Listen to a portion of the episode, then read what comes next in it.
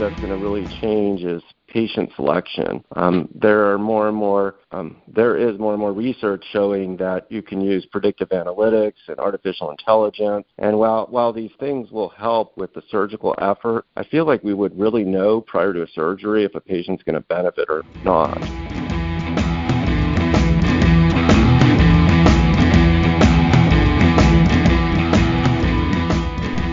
Hey guys, my name is Vikram, and I'm your host for today's White Coat Story. Today on the podcast, we have Dr. Oren Gottfried. Dr. Gottfried is a professor in orthopedic surgery, professor in neurosurgery, and vice chair for clinical and quality outcomes at Duke University School of Medicine in Raleigh, North Carolina. Gottfried received his MD in 2001 from the University of Arizona. From there, he went on to do his residency in neurosurgery and fellowship in spinal surgery at the University of Utah. Before becoming a professor at Duke, Gottfried was an instructor of spine and neurosurgery at Johns Hopkins University. In this podcast, you will hear Dr. Gottfried talk about some of his daily work as a neurosurgeon, his role as a medical consultant for many television shows, the future of medicine for both the physician and the patient, and what it takes to make it in his field. Now, on to the podcast.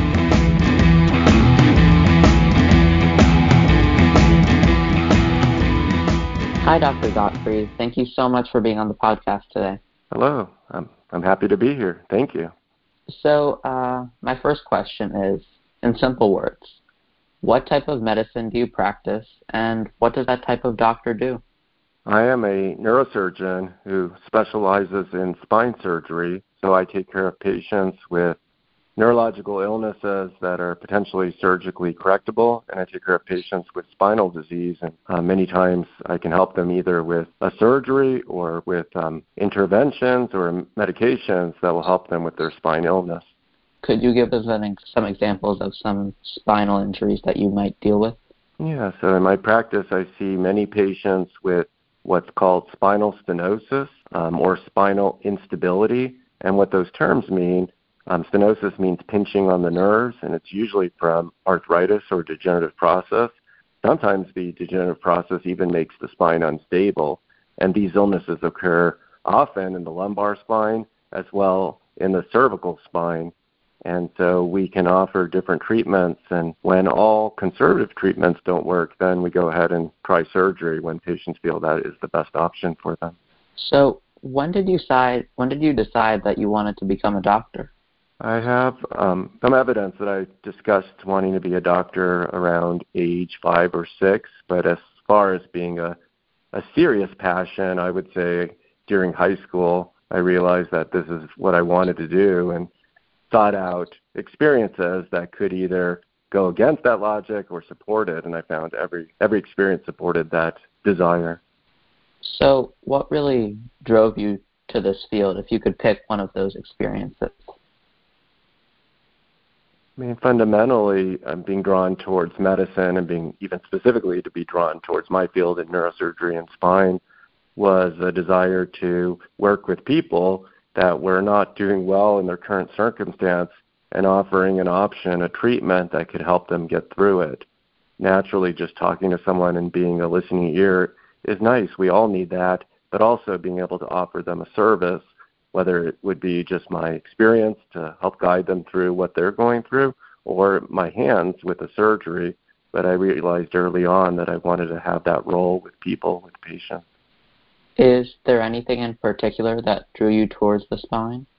Well, I was drawn towards the nervous system just because it's a very complex um, area of medicine that we don't fully understand, but there's great advancements happening on you know what seems to be a daily, weekly, monthly, yearly basis. Specifically to the spine, I realized that I could use my hands to help patients with their scenario, with their disease, and reasonably so help many patients get through the problem. There are areas of medicine where one can offer some treatment of symptoms or palliative options, but I felt in spine there was great opportunity to actually help and a significant ability to help the patient get through what they're feeling. So you like to uh, eliminate the cause rather than just fighting symptoms? When it's possible. I mean, there are certainly times in spine where I'm treating one issue, understanding there are other issues that are less significant but could become significant. But I do feel like there's a possibility of actually intervening and making a big difference.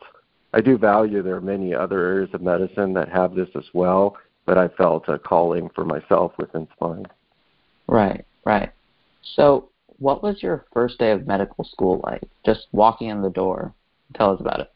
I have a very good memory of that particular day, uh, meeting all of the classmates, hearing their stories, um, having a bit of anxiety, understanding that the next four years would be very intense and challenging, and that I would grow through that time period. Um, but what I specifically recall is just meeting the people, meeting some of the professors for upcoming courses, walking into the door, seeing the environment, seeing what the classroom looks like. But I have a very vivid memory of everything because naturally it was a very important day. So now that you are a doctor, what's an average day like for you? I mean, typically I get started at about 5 a.m. and you know typical things and get ready for work and arrive at work. I have some days that are dedicated purely to doing surgeries. I have some days that are dedicated to doing clinic.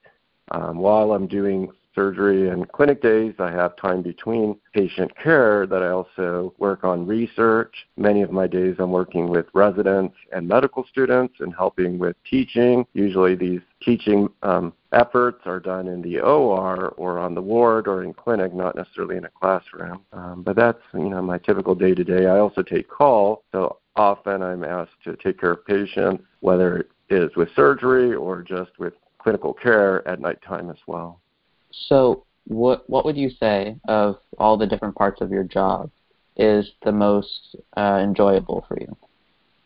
I would say it is sitting one to one with my patient, or oftentimes with my patient and their family, and talking and I'm listening and hearing what they're going through. And I always want to have every interaction lead to some hope for my patient. Um, so being able to give them a view of the future that is better than what they're experiencing right now. And then many times being able to follow through on the plan and be there with them. So I enjoy the simple things of just talking with to my patients and giving them hope. Like the human connection, to put in more concise words. Yes, it's my more than human. It's my connection with them. Just that I have some experience. They found the right place. Oftentimes, patients have to really struggle to find someone to listen to them, find someone that understands their condition, and then most importantly, someone that can help them with their condition. So if I can have all of that many times with my patients, I feel like I've provided a service. My role is to provide a service to other people, and this is an environment where I'm able to do that quite often. Right. Yeah. So you mentioned that you do some teaching as part of your uh, part of your duties. So do you have like a specific teaching philosophy?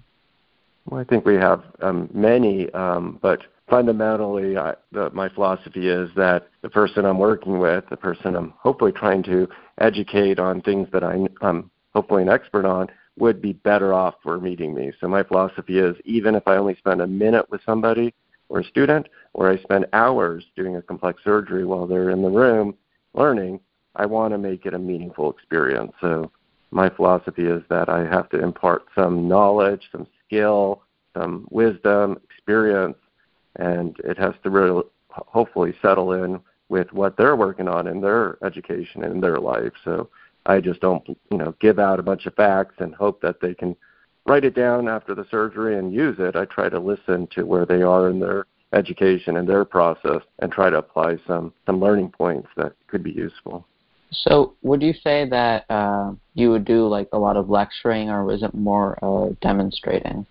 I would think in the format that I'm working on, which is an active clinical environment, whether it's clinic on the you know wards where patients are recovering from surgery or other treatments, or in the operating room, there's not as much time in formal didactic lectures. So I am speaking about things right in front of us. Um, also, when it's possible, the students and residents are asking questions that are sometimes related to what we're doing in that step or just something they would like to know. And in safe environments, I speak of safe meaning it's appropriate time to answer these questions, even with patient care. I'm able to provide them answers. Um, there are times where I get to work with students outside of those environments, and it's uh, obviously an environment where we can talk about topics and dig deeper into those topics. So this all seems like an incredibly busy, you know, week, days, everything for you. So it's important that you need to decompress.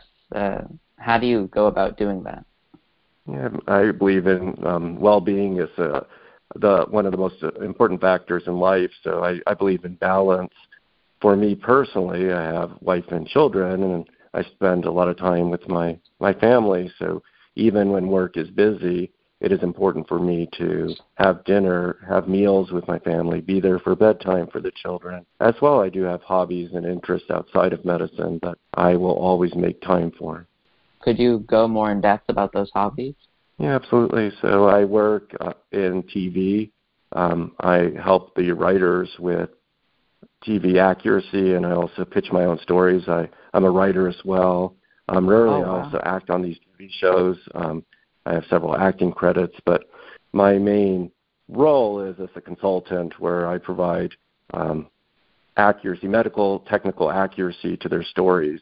I've been doing this for about 12 years, so I would say my role is not just as a fact checker, fact checker, but it's also as a, a creative contributor because I can hear the story that the writer's trying to tell, and I can also add to the story, not just medically, but also circumstance and drama. So I consider myself a writer's assistant where I'm not being credited with the writing as often, but I'm definitely involved with the writing process. Could you give us some of the shows that you might, that you've worked on? Yeah, I mean, at this point, I've helped over 50 shows, um, oh, more wow. on a episode basis, but I also work consistently for several shows. Um, shows that are on air right now that I I work with or work on are um, Chicago Med, um, The Good Doctor. Previous shows that um, people may recognize are Elementary was a show, a modern Sherlock Holmes in New York, um, Royal Pains, but um, many shows. But I, I find that I never turn down a request to help with accuracy or the creative side, and I volunteer my time with several different organizations where I get called by new shows on a fairly routine basis. Wow, yeah, I I actually did watch all of Royal Pains a couple of years ago. Oh wow, yeah, it's a good show. I it was nice in that it showed a kind of a lighter side to medicine. Many of the right. medical dramas are quite intense, um, but there was a almost fun side to it, and obviously there are times where they did bend reality more than I would have liked, but at the same time there was a, a truth to each of the medical stories that we maintained. Yeah, yeah, of course. So, uh, with your all of your acting and writing, it seems you have like a very creative side. Do you try to bring this out in your day-to-day work? Well, I think there's a creative solution to problems that we're faced with in all formats. So I also work as a vice chair in, in administration for the Department of Neurosurgery, which I'm part of, as well as the hospital. So I find that you have to employ creative solutions to common and uncommon problems, or you just continue to deal with the negative attributes of these problems. So I feel like um, this creative energy can be applied to patient care. Um, maybe a patient has an uncommon presentation of a, even an uncommon illness, and there may not be a, a strict guide in the literature or in textbooks to say what you need to do. But if you can be creative um, in an intellectual way and never put your patient safety at risk, you can you know do a lot of good for your patient. So I find it does help with my teaching, with my patient care, as well as coming up with solutions to administrative problems within the hospital. So earlier I asked you what the most enjoyable part of your job was. Could you tell me what the most challenging part of it is? The challenge I see is that patients have very complex situations and usually find me after struggling for years, sometimes even longer with their problem. And so what's challenging to me is I would like patients to have quicker access to the care that not only I provide, but my colleagues provide, my hospital provides. And it's a challenge to see patients suffering and knowing that there was something we could have offered. I see scenarios where a patient rushed to a surgery at an outside facility that didn't go so well or maybe wasn't you know the best thing for them but they were forced to consider an option because nothing else was working so the challenge is seeing people suffer and knowing that we have a resource we could offer the other thing that i find challenging is that we have resources to offer and they're not equally distributed to all population. And I think that's totally unfair. And I even do research on disparities in medical care and you know, social determinants of health. And I think it's just awful that we see patients, certain patient populations in late stages of the disease that could have been treated earlier. And so it's a challenge because I feel everybody should have access to the good stuff, and it's certainly not being equally distributed. Uh, now, I understand there is confidentiality, but could you give us uh, a situation where you face this yourself? Yeah, I mean, an example would be when patients present with horrible presentations of their illness, whereas in general, other individuals present after only having uh, nerve pain, let's say. Nerve pain's awful just as a background, but they might have had symptoms for two weeks, and another person suffered for two years, and I'm meeting both of them in the same day on in clinic. And now, naturally, I will give all my attention to both patients, but I'm terribly sympathetic to anybody suffering from nerve pain, and then to realize someone's been suffering from two years because they didn't have access to, you know, transportation to get to the doctor. They didn't have the appropriate referral, and so as a physician, I can't comp- I can't do anything about the last few years, but I can certainly try hard prospectively to try to get them better. But unfortunately, at late stages of illness, things are not always as modifiable as correctable and uh, success may be a partial reduction of some of the symptoms, but not a complete reduction. So I'm I'm faced with these kind of challenges daily, and all I can do is try to do better on the patient level, and then expose through research ways that the, the whole unit, the hospital, the state, in the country, we can all do better and try to improve resources to um, you know all individuals. Could you uh, expand on perhaps some of the ways that these problems could be fixed? Yeah, I always find the word fixed um, difficult because just like patient care and disease, often our best case scenario is trying to improve things.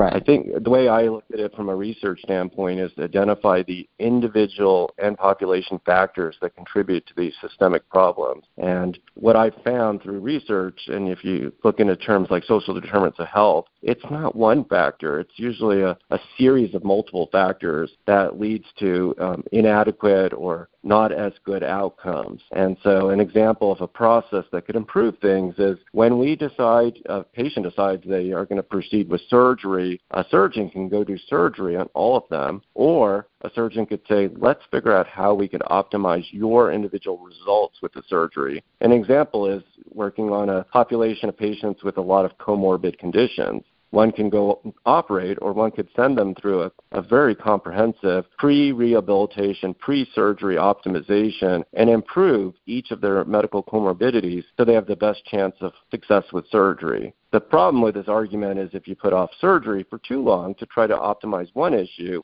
it may be at the detriment of another issue. So you have to kind of weigh these all together. But pre pre-surgery optimization of health is one way to improve outcomes from surgery that does correct some of these um, issues and disparities. And even if someone presents too sick to have surgery, if you can get them healthy and then do the surgery, you may be leveling the, the outcome a little bit better.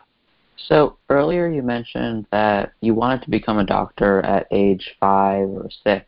How do you believe your upbringing contributed to where you are today?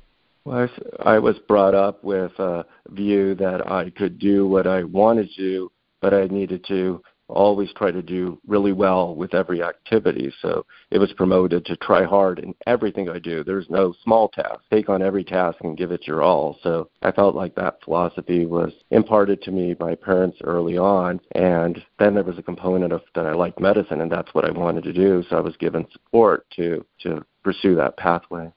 Uh, did you have any role models or childhood heroes that may have influenced you in going towards medicine?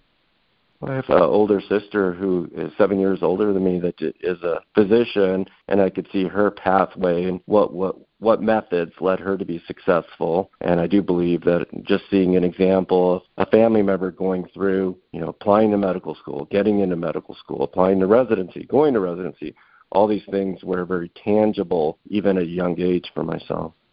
Yeah, I mean, I have some family members who are going through medical school or residency, some in fellowship now. So uh, I, I also kind of want to follow that path, like what they do. I kind of look up to them.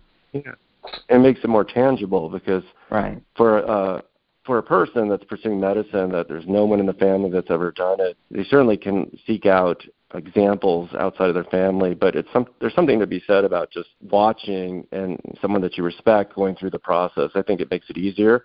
But on the flip side, the person that's the first person in their family to go to college or go to medical school, I'm truly um I think that's just absolutely amazing that they did that and I truly feel we should honor those individuals and it's just great because they'll set the pathway for other family members and they were really the cavalier and the initiator. Yeah, of course they light the way for all the younger ones to follow. So, um, as a high school student, what skills must I develop to be successful in your field or medical field in general?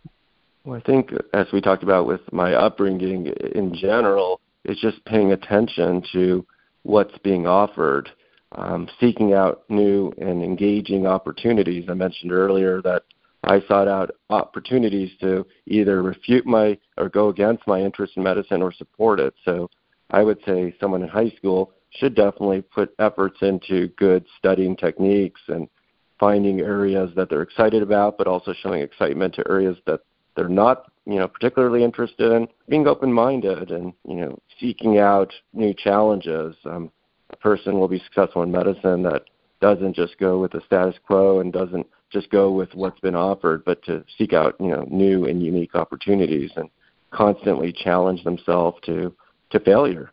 I mean, we all in life can pick an easy route and find success in what we do, or we can actually go about opportunities that are challenging and actually fail and not do well and regroup and learn from them. I feel it's important to kind of take on those kind of um, efforts. So we've looked at the past and the present. I just want to take a quick peek at the future you mentioned that you were drawn to the nervous system and to uh, neurosurgery and spinal surgery in general because there are just innovations happening every day, month, year, etc. So, where do you see the medical industry or your own field in, say, 10 years? Yeah, so my answer might be um, a little different. Um, I obviously value innovation and things getting better, but I feel like the thing that's going to really change is patient selection. Um, there are more and more, um, there is more and more research showing that you can use predictive analytics and artificial intelligence. And while while these things will help with the surgical effort, I feel like we would really know prior to a surgery if a patient's going to benefit or not. And so I feel like it's going to help us pick the right patient for the surgery. And then in surgery, it's going to help us as a surgeon. I make decisions. I have physical things I do within the surgery. I do feel like um, advanced modeling and using thousands, if not millions, of iterations of prior surgeries will help the surgeon. It might be with tools, it might be with giving suggestions.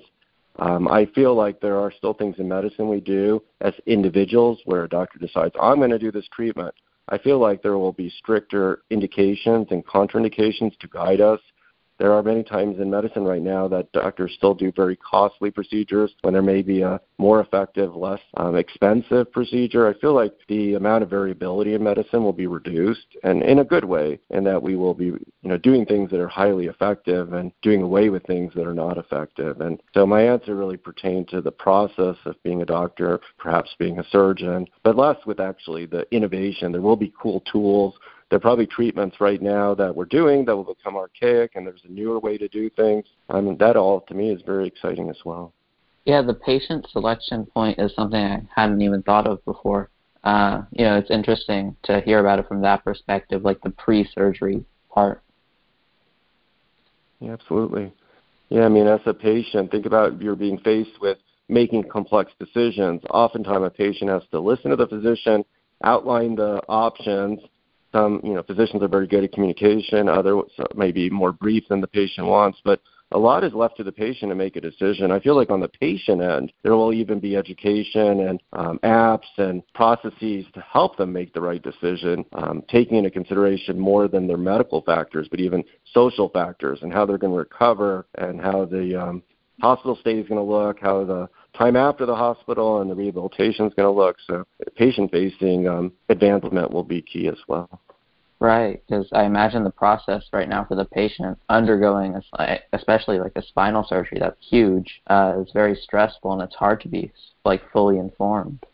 Correct. There's even the attribute of patients understanding the cost. I mean, patients right. have to take time off work to recover from a surgery.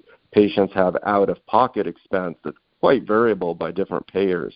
I feel like we need complete transparency on those areas to to really understand what is the impact of the surgery, not just on health, but on overall um, life experiences, life you know outcomes. Yeah, yeah, of course. So my final question is, what is something that you would recommend to children aspiring to be doctors?